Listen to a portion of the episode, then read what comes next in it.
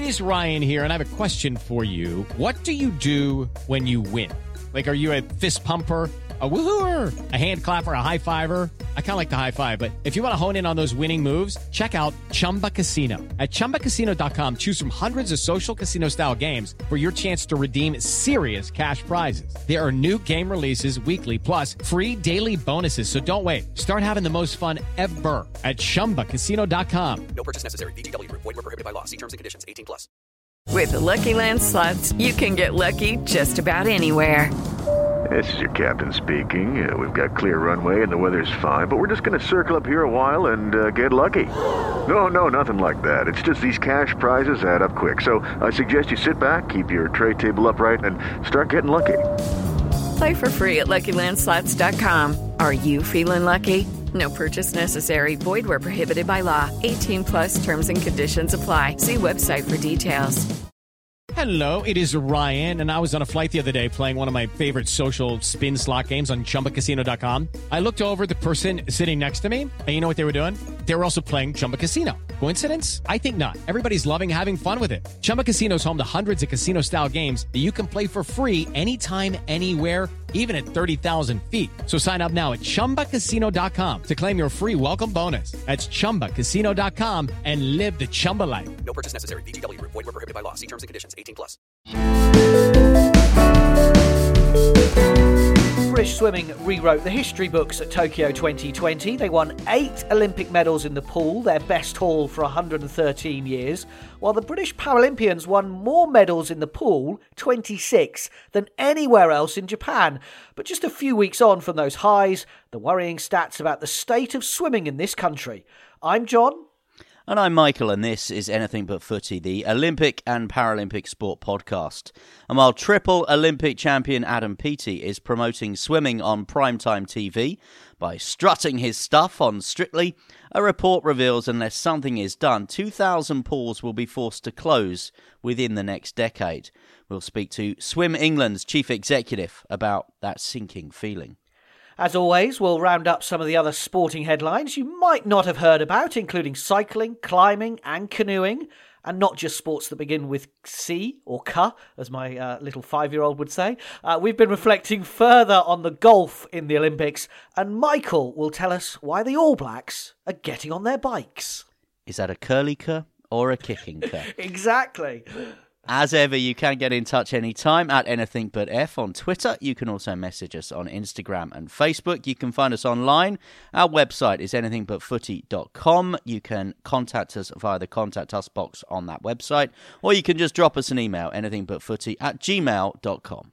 Now, Tom Dean, Duncan Scott, Adam Peaty, Maisie Summers Newton, Hannah Russell, and Tom Daley, some of the British swimming stars who we celebrated winning gold with in Tokyo and on this podcast. You can go back and listen to them uh, if you haven't heard them yet. But this is the startling headline 2,000 pools could be lost forever by the time of the Brisbane Olympics.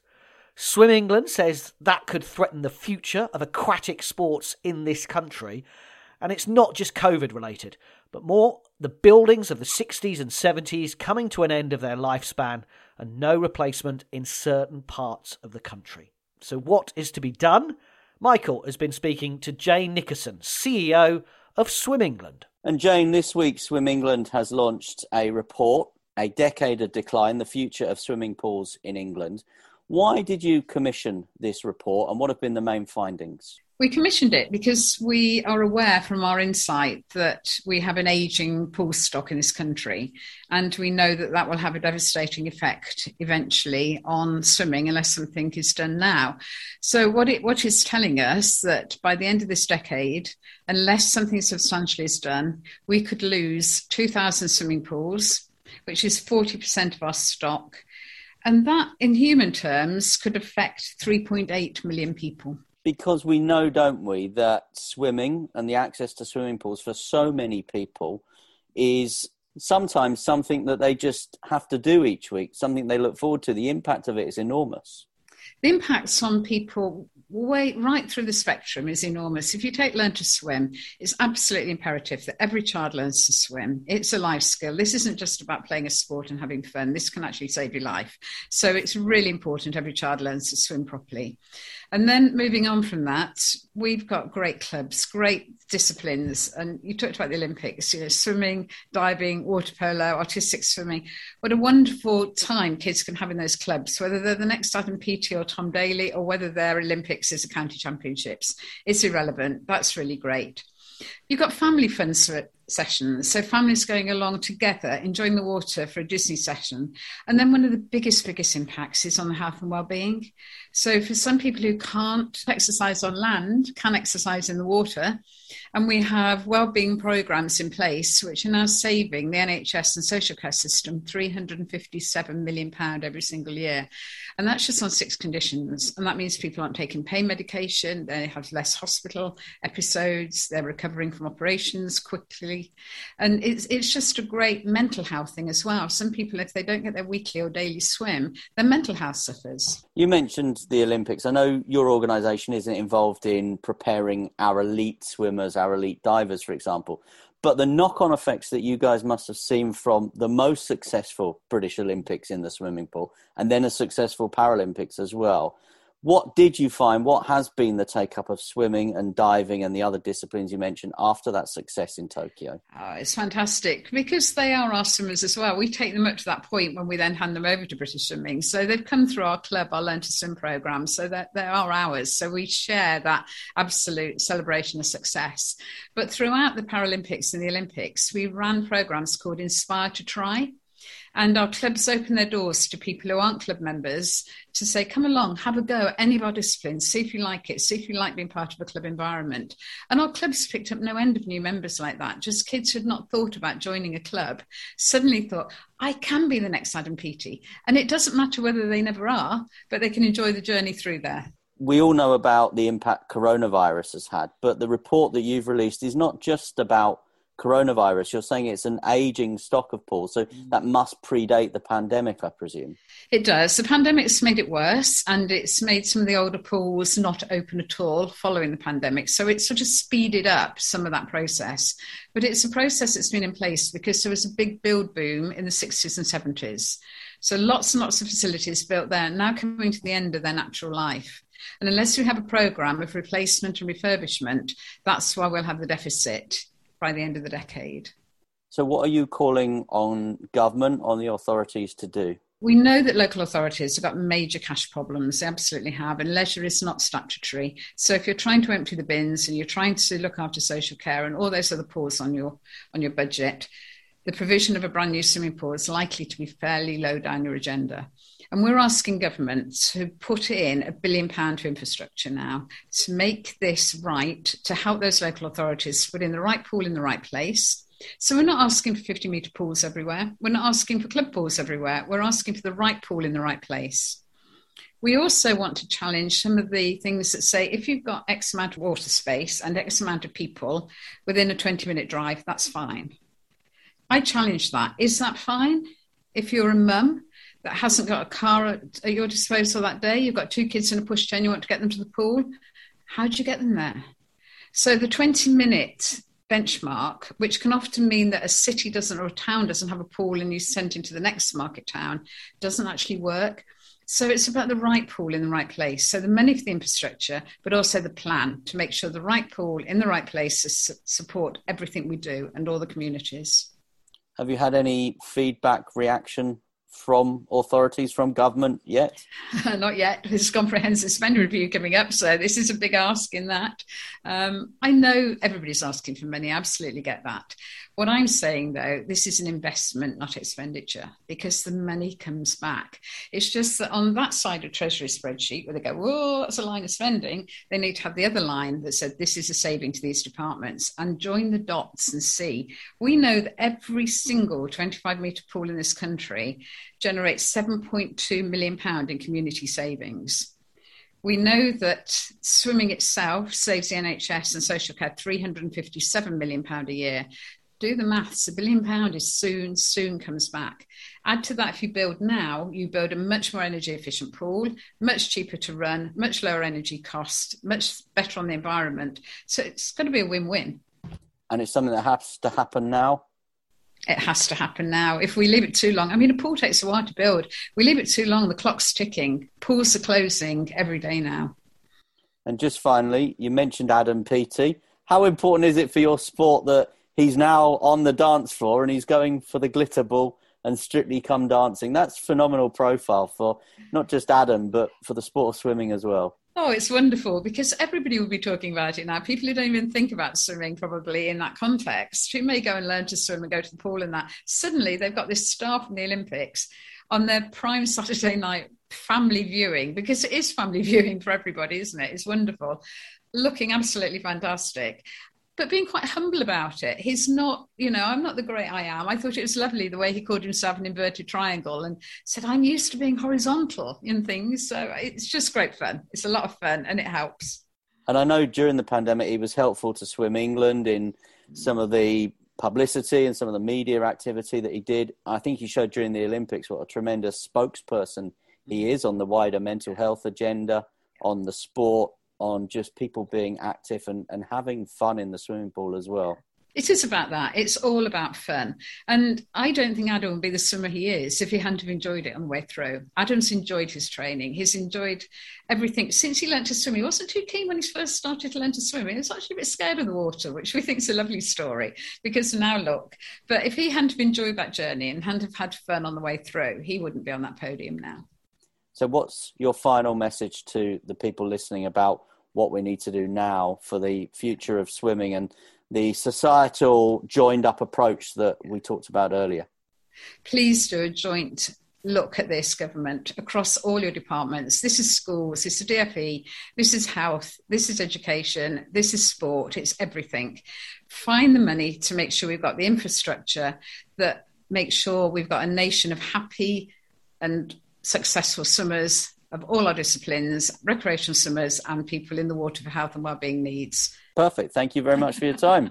Thank you very much. Thanks for doing this for us, Michael. We appreciate it. Well, I think we heard from Jane there the maths of it all, and we heard the theory behind it. And when you listen to Jane, she makes, for me, a pretty compelling argument a billion pounds does seem like a lot of money, and we have to put this in the context of all the extra money that has been spent over the last 18 months, two years, having gone through nationally in the UK this period of austerity, and we were cutting quangos and things like that. And then suddenly you go into a global pandemic, and businesses are being bailed out. 10, 11 years on from banks being bailed out in a credit crunch, of course, and you wonder whether a billion pound on swimming pool seems like a good investment. And that is the top line of it, and you think that is an awful lot of money to spend on community public swimming pools in towns and cities up and down the country. But Jane makes that point, doesn't she? That it's not just about the swimming pools. This is that joined up approach. It's about education, it's about health, it's about fitness, it's about mental well being, and ultimately, when we've all been on our streets clapping the National Health Service in the past year or so, and it has been shown to be an organisation that we value, we cherish, and we want to protect. If we want to value it, cherish it, and protect it, swimming can be part of that solution in the nuts and bolts of the finances moving forward. Yeah, you're absolutely right. I heard Gary Neville on the radio the other day talking about the magic money tree. People were saying to him, well, there isn't this magic money tree. And he was very forthright in saying, well, they found money in the last 18 months. Now, at some point, as you say, we all know we have to pay that back. But what's important is it, as you rightly say, about having loans in the right place, banks sorted out, moving forward? Or is it about education, health, sport, as you and Jane have rightly said? You can use all of this money and getting people being healthy and active to then help the NHS. If people are healthy and active, they're not going to their GPs. They're not going to their, their hospitals, their A&E departments, which are under strain and under stress. I think she said we, they could save £350 million of NHS money a week if people were swimming. And there are some great clubs out there. We've worked with a few, Michael, in, in the past year. City of Manchester, Stockport Metro, Derby. They're all out there. The Coventry uh, Swimming Club as well. They're all out there and they're doing their best for the young people, and then we see the benefit of that. This is the whole point of this podcast that we celebrate our successes in the Olympics and Paralympics. Now, it's not, as Jane said, it's not just about those and the future Adam Peaty's, the future Tom Daley's, the future Hannah Russell's, but it's a part of it. And if you join it all up, And boy, wouldn't the world be a better place if we could just join everything up and be sensible about something and, and really push forward. It would be a huge benefit for the country. And I think it's not just swimming. I think it could be any sport that me and you talk about on a weekly basis on anything but footy. Yeah, and British Cycling have been doing it with a recent launch, as we know on our Great British Bosses podcast. Um, recently, we were talking about how they are looking to try and get into different and more diverse communities because cycling is part of the solution, athletics is part of the solution, swimming is part of the solution as well. And I know, and Jane is right, this isn't uh, just about COVID, but I think what COVID and what the pandemic has taught us that if people were generally healthier, then some of those astonishing and outrageous figures that we've seen reported on a daily basis over the past 18 months or so would not have been as high if the health of the nation, the public health of the nation, was better. Now, when I'm not doing this podcast and when I'm not reporting on things like the Olympic Games, as you know, I work quite a lot with the National Health Service locally where I live in the northeast of England. And there is a huge, huge drive in the National Health Service one, because they can't deliver a lot of their services face to face at the moment, but there is a huge drive to get people healthier and fitter. Because if you are going in for an operation, whether that is an emergency operation or a planned operation, you will do better if you have exercised, if you are generally fit, if you don't smoke, if you don't drink. Now, you don't need to do seven years at medical school to know that. You should know that. You should know that if you're going in for a hip replacement, a knee replacement, any kind of routine operation that the National Health Service are going to get back to doing and are getting back to doing, you will do better. Your outcome will be improved. Your recovery time will be quicker if you have taken some steps to get fit and get healthy in advance. And what better way to do it than those three sports we mentioned? Athletics, pretty much anyone can go out and have a little run.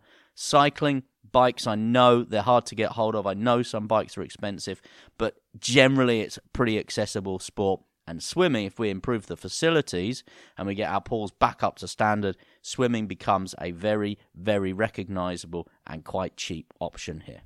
Mm, well said. This is Anything But Footy, the Olympic and Paralympic podcast. Watch out for episodes coming up in the weeks to come as we count down to the Winter Olympics in Beijing. It's about 130 days away now. It's going to be a big winter. There'll be more breakfast time fun, waking up, seeing who's won results, and it'll be our first Winter Games as anything but footy, Michael. Really looking forward to getting on the snow and ice. We will be slipping and sliding and skating and skiing. But let's talk climbing before we uh, really focus on the Winter Olympics and indeed the Winter Paralympics. Britain's Hamish McArthur has won the bronze medal in what was his very first senior event at the World Climbing Championships in the same year that he was crowned double junior world champion. He came third in the lead final, where you climb as high as you can in six minutes. You probably remember watching some of the sport climbing in Tokyo at the Olympics. He finished seventh in the boulder class. For me, it was a terrific addition to the Tokyo 2020 program, and I think that Great Britain will get better in subsequent editions if the sport stays there. 10 British climbers in action overall in the World Championships in Moscow. And there are also six medalists for the para climbing team, too. Now, this isn't a Paralympic event as yet, but they're hoping to get the sport into the 2028 Los Angeles Paralympics. Uh, gold medals for Matthew Phillips and Abby Robinson in Moscow. And after the success in Tokyo, British canoeists back on the water in the World Sprint and Slalom Championships. So many medals to talk to you about here. The Paralympic champions, Charlotte Henshaw and Laura Sugar, added world titles to their achievements in the summer in the Para Sprint Canoe KL2 and KL3 categories, respectively. Emma Wiggs and Hope Gordon both won silvers in those events as well. So a British 1 2, a double British 1 2 in effect. Henshaw and Gordon also came 1 2 first and second, gold and silver in the VL3 final, and Wiggs defended her world crown in the VL2 crown. There was a men's British 1 2 in the VL3 for Stuart Wood and Jack Eyers, and Paralympic bronze medalist Rob Oliver won silver in the men's KL3, and Lizzie Broughton silver in the K1000 and 5000, a bronze in that. Quite a haul for the para canoe stars. And what a brilliant group of people they are, having sort of got to meet many of them and get to know some of them over the past year, 18 months. Rob Oliver was one of my favourite interviewees. This was a guy who um, got seriously injured playing football, obviously now a medalist at the Paralympics, and, and, a really terrific interview with Rob Oliver. Really enjoyed meeting him during the Games. On to the whitewater version of canoeing, though, in Bratislava, an Olympic silver medalist Mallory Franklin celebrated with a team gold medal in the K1. It was a clean run from Kimberley Woods, Mallory Franklin, and Fiona Penny, which saw them finish over five seconds clear of the field in Slovakia and that continues over the weekend, depending on when you're listening to this podcast. Talking about continuing over the weekend, Michael covered the World Road Cycling Championships in Yorkshire a few years ago. Well, Belgium is hosting it this week as well. Uh, Michael has fond memories of the World Cycling Championships in Yorkshire. Is that where you got COVID, Michael? That that is well, no, because I don't think COVID was a thing at the time. But I definitely got wet and I definitely you, got cold. Were, and you were really ill, weren't you? Afterwards, I was really quite ill afterwards. And then just as I got better, uh, the global pandemic hit around the, the Christmas time. So yeah, lots of people say I got I was patient zero. now, excitingly, in 2023, Glasgow will host the first ever World Cycling Championships. That's all the road races and the track cyclists as well together in one championship. We're describing it as the Cycling Olympics. I think that's going to be a terrific event for Glasgow to bring all the different cycling disciplines together like that and have one big World Championships in a city that we know loves its sport, delivers and will deliver a great games. I think that's going to be another event that really captures the imagination. And talking of British cycling, after another hugely successful Tokyo Olympics and Paralympics, of course, uh, they will be contenders for that event in Glasgow and cheered on, I'm sure, by a lot of people there that will be desperate to see some British success. Continuing, though, with the event this week, Zoe Bäckstedt won silver in the junior women's time trial, and Josh Tarling did the same in the men's. Now, in the mixed team event, Dan Bigham, Alex Dowsett, John Archibald, Joss Lowden, Alice Barnes, and Anna Henderson finished fifth in the time trial. Also, in Flanders this week. Olympic champion Tom Pidcock, uh, the legend that is Mark Cavendish, who's committed, I think, to race for the Isle of Man again at the Commonwealth, the Commonwealth Games, Games, in Birmingham yeah. in 2022, which is a great coup for, for Birmingham. And Ethan Hayter, fresh from second place in the Tour of Britain, along with Lizzie Deignan, all competing in a team of 30 cyclists. Well, still to come, we'll talk athletics, wheelchair basketball, badminton, and judo. We spent a few weeks reflecting on the Tokyo Olympics and Paralympics, and we really wanted to discuss a little bit more about golf in the Olympics. It's the Ryder Cup this weekend. It was the Solheim Cup. Congratulations to Europe uh, for winning that across the pond a few weeks ago. But what to do with golf in Paris, LA, and Brisbane? Because we're not saying, Michael, that it shouldn't be there. We were there in Rio. You were uh, uh, captured, of course, with Justin Rose doing the Rosebud uh, celebration uh, that uh, you and him came up with, and he obviously enjoyed and won that gold medal. And it was great that that Britain came back in the first time in hundred years that golf was back in the Olympics. But I wonder whether I mean I didn't watch any of it in Tokyo. You interviewed quite a few of the uh, the, the British men. Um, I can't tell you where the British women finished at all, and I think we probably on the BBC showed about an hour of the four days of the men's stroke play. So, what, what's your where's your head at with golf? One, I think it should be in the games. I love it, and I think the golf fraternity are beginning to fall in love with it as well. I liken it a bit to when tennis entered in Seoul in 1988, and I think it took three or four editions of the games to get going. And I think golf will. I think the lineup in Tokyo is an improvement on the lineup in Rio. From a British point of view, of course, no medal this time. I think that was one of the reasons why we all got quite into it in Rio because Justin Rose was competing for the gold or silver medal on the final day and ended up winning the gold. It's a difficult sport, though, I think, to follow at the Olympic Games in its current format because it's a 72 hole stroke play competition. So essentially, it's the same as what you would watch in the Masters or the Open. Now, the great thing about watching the, the Open or the Masters, and you know I'm a, a huge golf fan, love it, mm. is you. It's like a soap opera. You get into it at you know, with the open at seven o'clock on Thursday morning, and you watch it till seven in the evening, and then you do it again, and then you do it again, and then you do it on the final day, and things unfold. Purely and simply, unless you're watching the stream, you can't do that with Olympic golf. And what happens, certainly with the TV coverage on the BBC, is essentially they show the final hour of the final day. But you've not seen any of the backstories. You've not got to know the characters. I go back to that metaphor of it as being a soap opera. You haven't seen what's happened on the Thursday or the Friday. Or, so why do you care on the Sunday when it's getting to its climax? And I know why they wanted to try and replicate the kind of Masters, US Open, Grand Slam kind of format because they wanted to make it equal. And I get that. And they wanted to say, look, an Olympic gold medal is exactly the same as a claret jug or a green jacket. It's it's an equal kind of achievement. But I do wonder whether for golf to capture the imagination, they need to tweak, adjust that format. And there's a couple of ideas. One, we keep the 72 uh, hole stroke play, but you bring in a team event. So then suddenly those people like Tommy Fleetwood, who was representing Team GB in Tokyo, suddenly, even though he's 30 on the leaderboard, actually his final few holes could be important because for him and for Paul Casey and for Team GB, there could be a team medal up for grabs. Yeah. And the great thing about that, of course, is it's another medal, but it's not another venue. It's not more competitors. It's not another sport. So that is one option, I think, and that is probably the more realistic option, judging by where I think the golf authorities are at the minute. And could that be mixed as well? Could you actually have them Yeah. across the men and women's? potentially, or you would have a men's team event and a women's team event.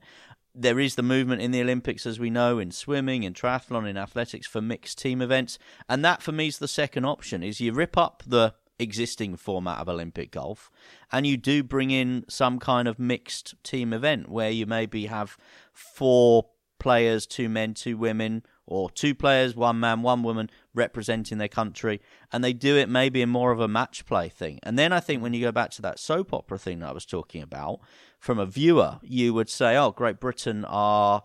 Facing Canada in their first match, and you would watch a bit of that, and you would see them progress to the next round of the competition. yeah. A bit like you would in hockey or rugby sevens, for example. So, from a broadcasting point of view, you could dip in and see the final four or five holes, and you would see Great Britain proceed and then play whoever. And you would do it 32 teams to 16 to 8 to 4, and then you would have a final. And you would have seen and you would have been able to follow that tournament better, I think, than the existing format. You mentioned about the hockey. I remember doing that in Rio, where the British women, and even in, in Tokyo, when the British women won their won their bronze, it suddenly became apparent because we'd followed what their results were during the tournament. These they're going to win here. They're going to win a medal. They're going to win a, a gold medal in, in Rio, and even in in Tokyo, I was watching the badminton scores each day, and Lauren Smith and Marcus Ellis, the mixed doubles team, won their first three matches, and suddenly they were in the quarterfinals. But because you kind of got an update each day, you were um, as you said, you were involved with them, you were engaged with them, you wanted to know who they were going to play in the next round, and I think that's the issue with golf. You mentioned tennis as well. I think tennis was went in and tried to make it as big as a slam. And I think they have achieved that. We may be slightly biased because Andy Murray's won it twice. Um, but remember Steffi Graf doing that famous uh, calendar slam in, in 88 when it when it first happened. But they also, Michael, they didn't, in the men's game, you only play three sets up until the final when you then play five. So they have slightly changed it. And I think with golf, and hopefully the R&A are listening. Um, hopefully, uh, uh, uh, Thomas Bach is listening to anything but footy, and they can just sit down and go, "We love golf being part of the Olympics, but how can we make it better? How can we get more people engaged? How can we get young people playing it?" And I think when you'll see it with the Ryder Cup, and I certainly watched every evening during the Solheim Cup, you get this this atmosphere and this team atmosphere and this drive, and you get involved in it as a viewer. Um, and I think that is really what was slightly missing from a from a golf point of view in, in the Olympics. Team golf, as a spectator, as an enthusiast, is better than individual golf. Individual golf is fascinating. I love it. I, I will literally watch every minute that I possibly can of any golf tournament I can get, whether that's the majors, whether that's the European tour, the US tour. But there's something special about team golf. And it's like cricket. They're not going to the Commonwealth Games. There's women's cricket at the Commonwealth Games in Birmingham next year in Edgbaston. They're not going there and playing test matches. They're going there and playing 2020 because that is uh, an easier watch, uh, an introduction to the sport, and then people get fans of it, and then you learn the, the different disciplines. And I think that may be what golf needs to do. Yes or no, 2020 cricket for LA 2028? Because there is a big movement at the minute to try and get cricket on the programme. The argument being that India traditionally are a nation of a huge population that don't really have much interest in the Olympics, certainly don't win many medals. Plus, America is this other huge untapped area where cricket want to try and get in. So, for the for the IOC to hit India and to hit America, cricket in the games, yes or no? Yes. You're listening to Anything But Footy, the Olympic and Paralympic sport podcast. Uh, we're all for cricket in the games in 2028. Uh, let's move on to athletics, though, and stand by for six marathons in the next six weeks. Woo! As World Athletics Elite Platinum Series takes place, with a seventh race, the final in Valencia in December, starting this weekend in Berlin, then London on my birthday. Chicago, Boston, Amsterdam, and New York will see top class athletes and mass fields of fun, of fun runners competing as well. I can't wait. I love the London Marathon. Brilliant event. Going to be good and good to see it back. Now, unfortunately, COVID has cancelled the World Cross Country Championships in Australia early next year. The 2022 event in Bathurst will now take place in February 2023. And it has been another tough week for British athletics, the UK governing body of the sport, of course, in this country, with Charlie Webster's documentary on BBC iPlayer about the abuse she and others suffered as a teenager at an athletics club. It was good to see Joanna Coates, the CEO, issue a personal statement saying she's been clear since taking over everybody must feel safe to come forward and tell us what's going on. If they don't, then they will have failed. And I think it's important that Coates will now get further support and help as the organisation continues to change and move forward. They've now appointed a new chairman in Ian Beattie, the former chair of Scottish Athletics and a club member himself. And that might go some way to answer some murmurings of concern about the lack of athletics experience at the top of the organisation. Wheelchair basketball could be back in the Paris Paralympics after the IPC decided the governing body for the sport had changed its classification rules sufficiently to comply with the IPC's. Good news for Great Britain, whose men won the bronze in Tokyo. Two of our favourite Olympic sports that need to get more coverage. British Judo are taking their Tokyo Roadshow on tour, which will see a number of Olympic teams visiting clubs around the country to deliver judo technical masterclasses. Chelsie Giles is one of them, as she, of course, grabbed the headlines for a few hours as the first Team GB medalist in Tokyo. That seems a long time ago now. Um, Badminton England have been running their own big hit week as well, a series of events across the country in order to get members back on court and playing after the pandemic, and pledging inclusivity as well in the sport, with Paralympic medalist Dan Bethell and Krysten Coombs involved in encouraging the next generation of disabled players. And finally, Wattbike, the UK smart bike company, has announced a partnership with the All Blacks and Black Ferns New Zealand national rugby teams. Now, Wattbike is now the official performance bike of the two sides. They're known to us, of course, as they work closely with British Cycling on developing what they described as the ultimate indoor smart bike. They've also worked with many of the organisations that we talk about regularly on this podcast, people like Team GB, the England football team. Don't talk about them so much, although we do talk about the women's England football team. And Red Bull as well, also a Wattbike client. And All Blacks coach Nic Gill has been telling us how training in rugby has evolved following the announcement of this partnership. I know uh, a lot of retired players from the early, you know, from the 90s and early 2000s who who didn't enjoy training. They enjoyed rugby. So when they stopped playing rugby, they, they got out of shape. Whereas now I actually genuinely see most of our athletes enjoy training, enjoy being fit, enjoy being strong. And when they stop being a rugby player, they'll remain fit. So there's definitely a, a greater appreciation of what it takes to be a professional. And, you know, just just the little things, you know, like how you recover and look after your body, you know, knowing that if you don't do these things right, your career might only be three years long.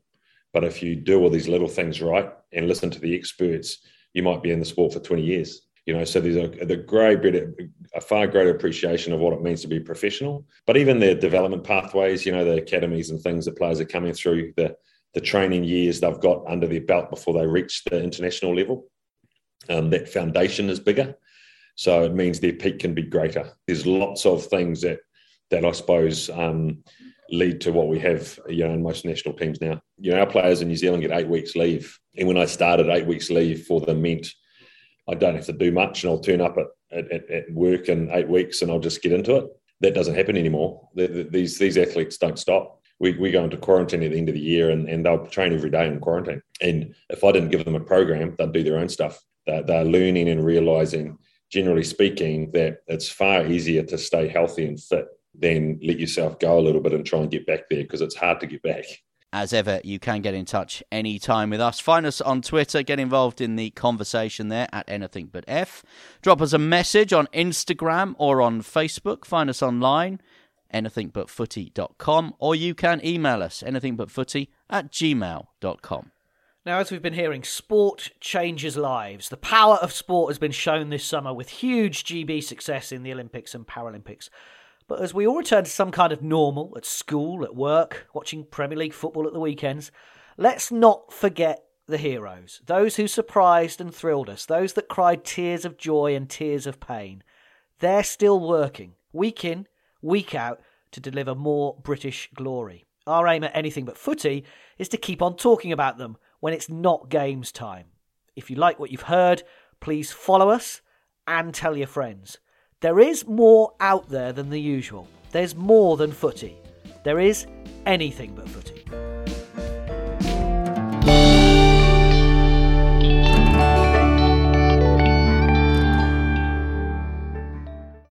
Sports Social Podcast Network. Step into the world of power, loyalty, and luck. I'm going to make him an offer he can't refuse. With family, cannolis, and spins mean everything. Now, you want to get mixed up in the family business. Introducing The Godfather at ChumbaCasino.com.